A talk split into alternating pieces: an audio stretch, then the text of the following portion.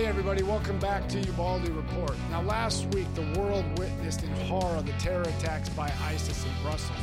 Now, the question is what's, what is the strategy in defeating ISIS? Since 2014, when really ISIS burst on the scene, the United States has been bombing and attacking ISIS. And the, what we've been utilizing through the President of the United States, who's articulated numerous times that we're going to use air power and we're going to use special operations forces to go after ISIS. The question is do we have a political strategy in defeating ISIS? Because what the president has proposed is a tactic and an operational strategy. Basically, this is what we're going to do, and this is who's going to do it. But the question that is missing, and this is, goes for the Republicans as well, and I'll get into this a little bit more in depth, is what are we trying to accomplish with the use of the military in defeating ISIS? Now, the famous military theorist Karl von Clausewitz in the 19th century wrote a book on his famous military treatise called On War. And he basically states this War is not a mere act of policy, but a true political instrument, a continuation of political activity by other means. I'm going to restate that again. War is not a mere act of policy, but a true political instrument, a continuation of political activity by other means. What Clausewitz was saying is we're using the military to accomplish a political goal that we couldn't do either economically or diplomatically. The question is, what is that political strategy? So far, since ISIS came on the scene, even before 2014, but really from the American consciousness since 2014, what are we trying to accomplish in the defeat of ISIS? And once we defeat ISIS, what replaces ISIS? ISIS is a different type of terror group. It was linked to Al Qaeda. They were kind of partnering up and they broke in 2014 over ideological reasons. ISIS is not this it's a terror organization, but it also is different than most terror organization that it claims itself to be an Islamic state where it controls territory in both eastern Syria and the northern part of Iraq and with controlling uh, Iraq's second largest city of Mosul. And it provides governance, it provides an infrastructure. It may be brutal, but it's providing infrastructure that Al Qaeda never did. Al Qaeda just went after Western targets, it never controlled any um, viable um, territory. So the question is, what replaces ISIS in northern Syria? Now we see the problem in Syria with Bashar al-Assad clinging onto power, and there's a lack of political um, lack of political vacuum there. So the question is, what replaces ISIS? Now this whole thing broke open. Now we can go back and debate: should the United States have invaded Iraq? Some on the um, the Democrats have said that was what caused the rise of ISIS. That's partly the truth, but not fully. Then we have to go back to the Arabic Spring, which sprung up when a bunch of kids defaced a wall with anti Assad graffiti in Syria, and the Syrian um, intelligence service and security forces came down pretty hard on them, arrested them, tortured them. This is where the families rose up, and it just sprung from there. And also could go to, and this is where historians are going to have to debate the merits of this. Was it strictly George Bush's fault for going into Iraq? History is going to have to look at that. Plus, you got to add in the surge of U.S. forces coincided with the Sunni uh, Anbar awakening that turned the tide, that broke the back of Al Qaeda? Or do we look at in 2010 and 2011 when President Barack Obama precipitously withdrew all U.S. forces and any leverage and influence that we had in the region, which precipitated the demise of the Iraqi army that was trained by the United States, put in by cronies by Maliki and those loyal to him. So when they fought ISIS back in 2014, the lower ranking soldiers just fled because they had no stake in the game. So this is something we have to look at. This period also coincides with how President Eisenhower, as an example, handled the Korean War. He took over Korean uh, for the last six months of the Korean War. When it ended, he didn't remove combat forces from Korea, and people need to realize that Korea had a military dictatorships, military coups over the decades, And the last one was in 1980, which ushered in finally civilian rule. So history historians are going to have to look at that. But also because of the Syrian civil war, the ongoing civil war, which has killed hundreds of thousands of Syrian people, you're seeing thousands fleeing through, into Europe, which is part of the problem with the um, the Brussels terror attack. A lot of these, or the, the uh, some of the uh, terror terrorists who took part were in mixed with that refugee population, having flown back, you know, having gone back and forth. Europe has a different counterterrorism approach than the United States, They're having problems sharing information with countries. So that's another topic, but this all plays into it. Then the other thing that was telling that came out a few weeks ago was Jeffrey Goldberg in The Atlantic wrote an article titled The Obama Doctrine. And he really went into depth, spent many hours with President Obama going over his, his mindset.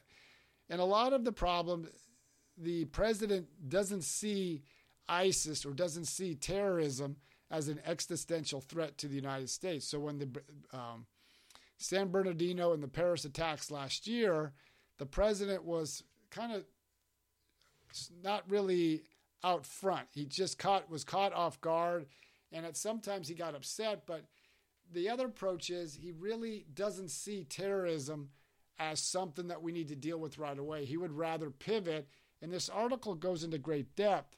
He would rather pivot to um, Asia instead of dealing with the Middle East because all he sees is problems because it had come founded, especially the last president, George Bush, was heavily involved in the Middle East.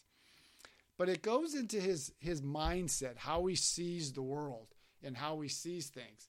Now, in this, and we'll go into depth later, um, a lot of the candidates on both sides, Democrats and Republicans, want to have the Arabs take more of a greater lead.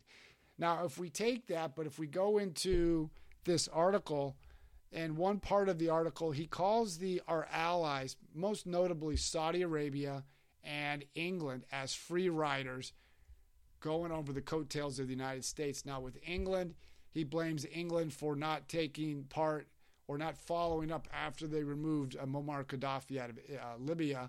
And he goes to Saudi Arabia. Well, they're just going to have to live with Iran as part of that um, area of operation. That Iran is going to be a regional power, which it is now. Saudi Arabia is just going to have to live with this. And the reason I mention this is because this goes back to the heart that we're trying to get the Arabs to come on board.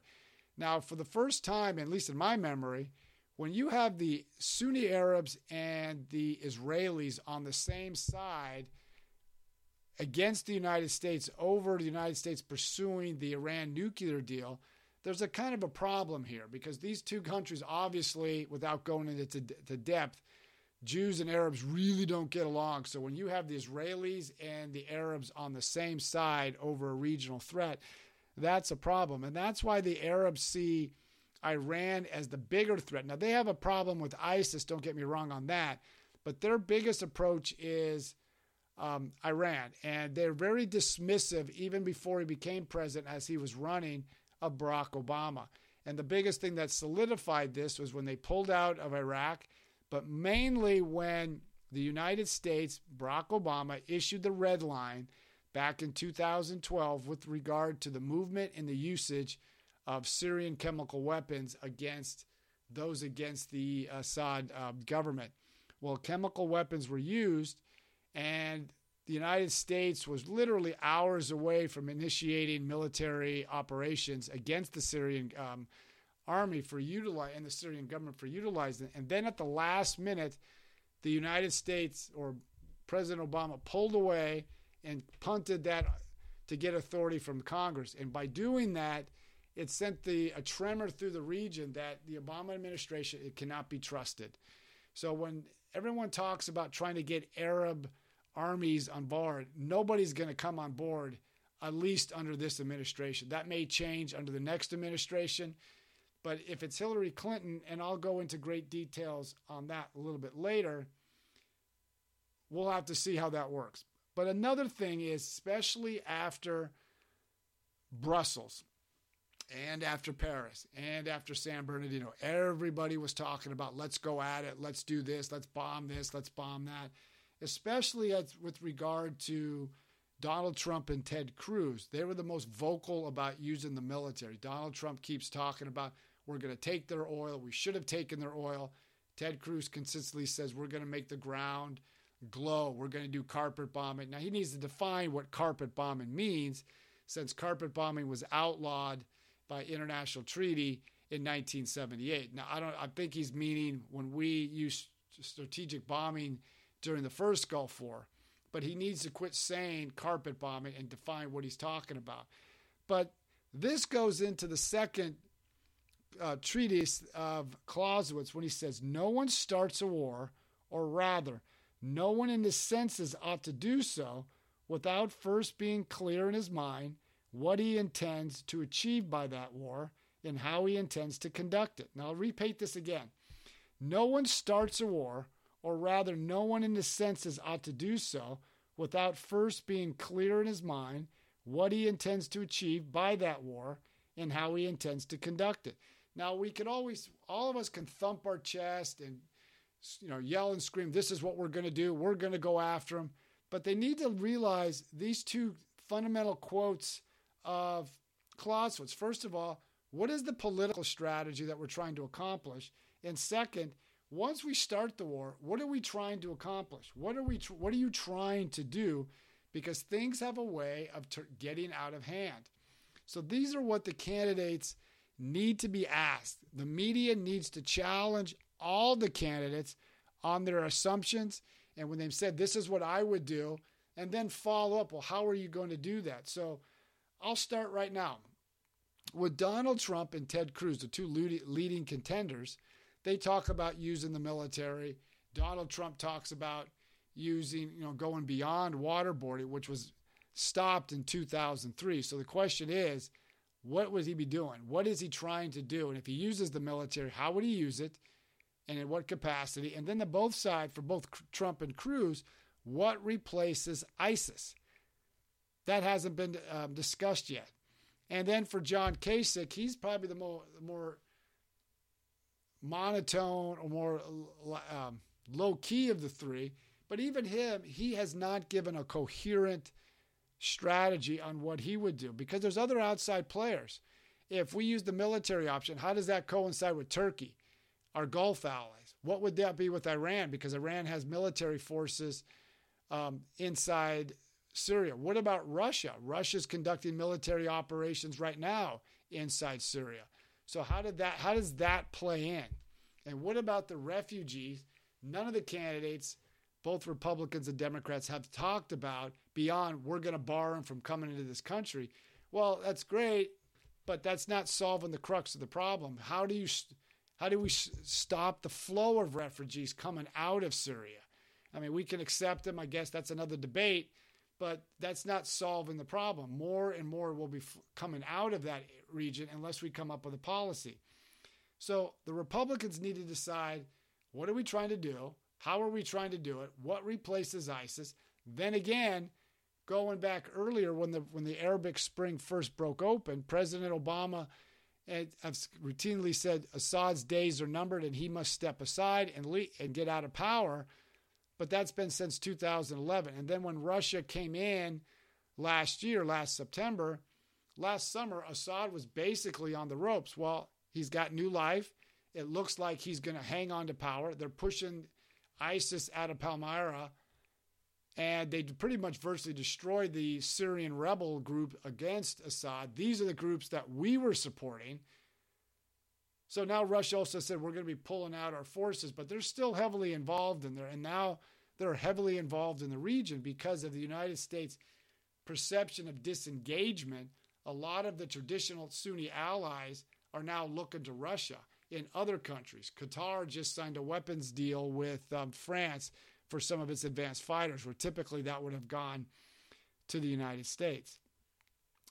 But now going from onto the Democratic side, now, Hillary Clinton, right after Brussels, gave a very low key, statesman like speech in Stanford University out in California.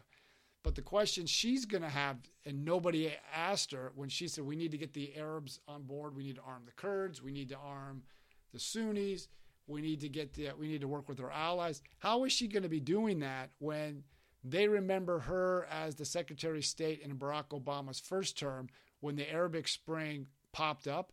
We proceed, we precipitously pulled out of Iraq and also, she was instrumental in getting the, at least getting the nuclear agreement with Iran started, and she's a big purport, uh, supporter of that. Well, that's an anthem to our Sunni allies. How is she going to get them on board? Now, there's talk of even Bernie Sanders talks about having the Arabs take the lead in going into Syria to remove um, ISIS. The problem with that strategy is the Arab armies are tied up in other areas. Saudi Arabia is heavily involved fighting Shiite Houthi Iranian backed rebels in Yemen. ISIS is involved in the Sinai, which Egypt now controls. Egypt is uh, fighting there. ISIS has metastasized and moved all over the Middle East and beyond. So the and then if you go into Iraq, because of our precipitous withdrawal, the Iraqi army was virtually overnight changed into what Maliki wanted. Now they're heavily controlled by the Iranians which is a Shiite dominated um, government because Iran's a Shiite dominated country. So the question is, how does all this play in and how is she going to do this? Now, Bernie Sanders, he talks about things that you want to hear. I mean, we got to use the allies, we got to do the things we said we need to do, but will he be committed? Because he's always talked, said these things, but he just pivots back to the economy. So basically, the two top contenders, Donald, I mean Donald Trump and Hillary Clinton, both of them have, on different sides, have given vague and unrealistic expectations. But the big thing missing on both of them is how. How would they get this stuff done? How would they defeat ISIS while working with our regional allies? Now, Robert Gates, the former Secretary of Defense under George Bush and um, Barack Obama, he, he said in an interview with Charlie Rose on PBS, and he basically said this. He goes, Other powers have their own strategic interests that are not aligned with us. All the powers, you got Iran, Russia, Turkey, Saudi Arabia, and the Gulf states, Egypt, Israel, all have different goals and strategies how they see this this uh, civil war in Syria, especially as it relates to ISIS. Some of them don't see ISIS as a threat right now, they see other things. So the United States needs to articulate this. How will we do this? And so far during the campaign, I haven't heard any of the candidates, neither the political parties, nor have I heard the media ask these tough, tough questions. So I'm going to be asking now how would they defeat ISIS? What's the strategy for replacing ISIS? And then go into how do we end the Syrian civil war? Do we replace Assad? Does Assad get to stay? That's going to have ramifications from our allies because from the beginning, Turkey and the Gulf states and Saudi Arabia, they wanted to see Assad go. That's their problem. The Gulf states and the Sunni Arabs, they see Iran under this, an ascendancy. They want to get rid of Assad because they see that as a conduit from Iran to um, to Syria to Hezbollah in the um, in Lebanon. And Iran has sent money and weapons, and they're using Iranian backed um, Force in, um, in Syria. Now, Russia, they're aligned themselves with, um, with Syria. They see Assad as their backer. They're against regime change, especially what happened in Syria. But also, uh, the Russians, under Vladimir Putin, they want to keep their military bases and at um, the two military bases at um, in Syria there. So they've got that done right now, especially when they intervened. they're, they're not so much trying to stop ISIS now. Now they're going after ISIS because they see it as a twofold thing. They got a couple things. They want to keep Assad in power. They definitely want to expand their influence in the region. They've done that now since they've been out of there since 1973. All most of the Gulf states, including our most trusted ally, they look to Russia as the ascending power in the region, at not the United States. Now, Russia also wants to keep Islamic fundamentalism from spreading to Russia's southern border. If you remember the Boston bombing, the Tsarnaev brothers came from Chechnya and Dagestan. So they want to try to prevent that fundamentalist from going um, causing problems in southern Russia, and they've had terror attacks up in Moscow and some other Russian cities. But the um, the question is, what role does the United States play? What is our strategic interest? And nobody's articulated that quite yet. Now, Iran, they also want to keep Assad in power because they look at Assad and the Alawites, which are kind of a, a cousins to the Shiite faith, to, to have that conduit so they can send military supplies, equipment, and money to Hezbollah in Lebanon. So they want to keep that, but they also see um, ISIS threatening Iraq. So that's why they're heavily invested in Iraq right now, trying to strengthen the Iraqi government, strengthen the Iraqi army. Now, we had that role, and now we virtually have no really kind of a say of what's going on in the Baghdad government. So that's, I mean, everybody has their issue. Now, ISIS threatens Shiites because obviously they look at them as a herrick to the Sunni um, brand of Islam. But for right now, Iran sees Assad first, keep Assad in power, keep the um, the Shiite dominated government from falling, and that's how where they seen it from there. Now Turkey under the Ottoman Empire up until World War One was the dominant re- kind of power in that region. Until after that, then it was the British, and then eventually became the United States. But they want to prevent a Kurdish homeland. They and that's really their big focus is to prevent because up in that west east, excuse me, the eastern portion of Turkey, the eastern portion of what do you call it, uh, uh, Syria, northern part of Iraq, and parts of that far eastern portion of Iran the Kurdish called that their traditional homeland. So they're trying to prevent a Kurdish um, homeland there, refu- also refugees spilling into their country. And they're trying to gain influence that Turkish democracy, even though it's not an Arab country, but it's a Muslim country, to have greater influence to the Middle East. So, and ISIS isn't their top threat. It's a threat, but they've wanted to see Assad removed first. So everybody has different strategic interests. Now, Saudi Arabia and the Gulf state, their biggest threat is Iran. Because, like I said earlier, they have Saudi Arabia is heavily involved, uh, focusing on Iran back Houthi rebels in Yemen.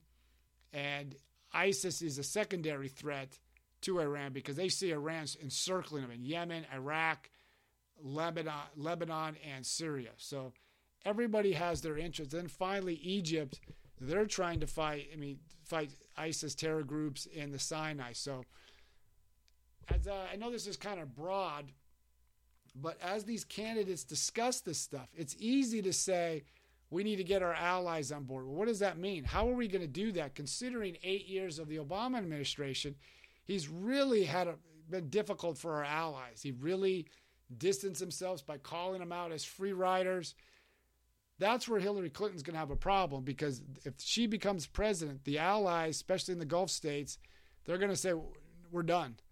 We, you're just another extension of Barack Obama." Now, this is not being critical of her. This is just reality on the ground. And also, the Republicans, they need to be more diplomatic and more presidential. I know uh, Donald Trump gives out these bombastic statements. I'm going to do this. We're going to water. We're going to go beyond waterboarding. He needs to coincide what does he mean? What are some of the things he would do? So we need to have a, a definite strategy and we need to have a foreign policy debate because nobody wants to put boots on the ground and we got to define that term. There are boots on the ground. Special forces, special operatives are boots. That's American military personnel. And it seems like we're going back to this incrementalism like we had in Vietnam. We'll send a few more. That'll do it. If that didn't work, we'll send a few more. Before we get into that, we need to have a definite strategy. What are we trying to do? To go back to Clausewitz, war is not a mere act of policy, but a true political instrument, a continuation of political activity by other means. What is our strategy for ISIS? What replaces ISIS? And what's our strategy for the region? The country needs to know this, the world needs to know this, and our allies need to know this. I'm going to keep hammering these questions on these candidates because it doesn't seem like the press is. Keep pressing the candidates, get the media to, to um, challenge these candidates, and just to get better informed. Listen to Ubaldi reports. I'll still keep challenging these um, these candidates. Let me know what you think. You can go to iTunes and Stitcher, sign up. It's free.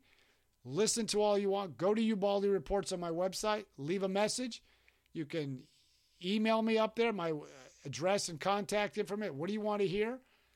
If you get the chance, also go to Amazon and any major book manufacturer like Barnes and Noble. You can get the book I wrote. It's called The New Business Brigade Why Businesses Need to Hire Veterans and the Untapped Resource They Represent. Keep listening to Ubaldi reports and let's challenge our, our leaders because whatever decision or whatever whoever gets elected, that's our government. So we get the government we want, even though if we didn't take part. If we don't take part, this is what we get. Again, thanks for listening to Ubaldi Report. Tune in next time, and we'll keep pressing our candidates and pressing these candidates who are running for president. Take care and continue listening.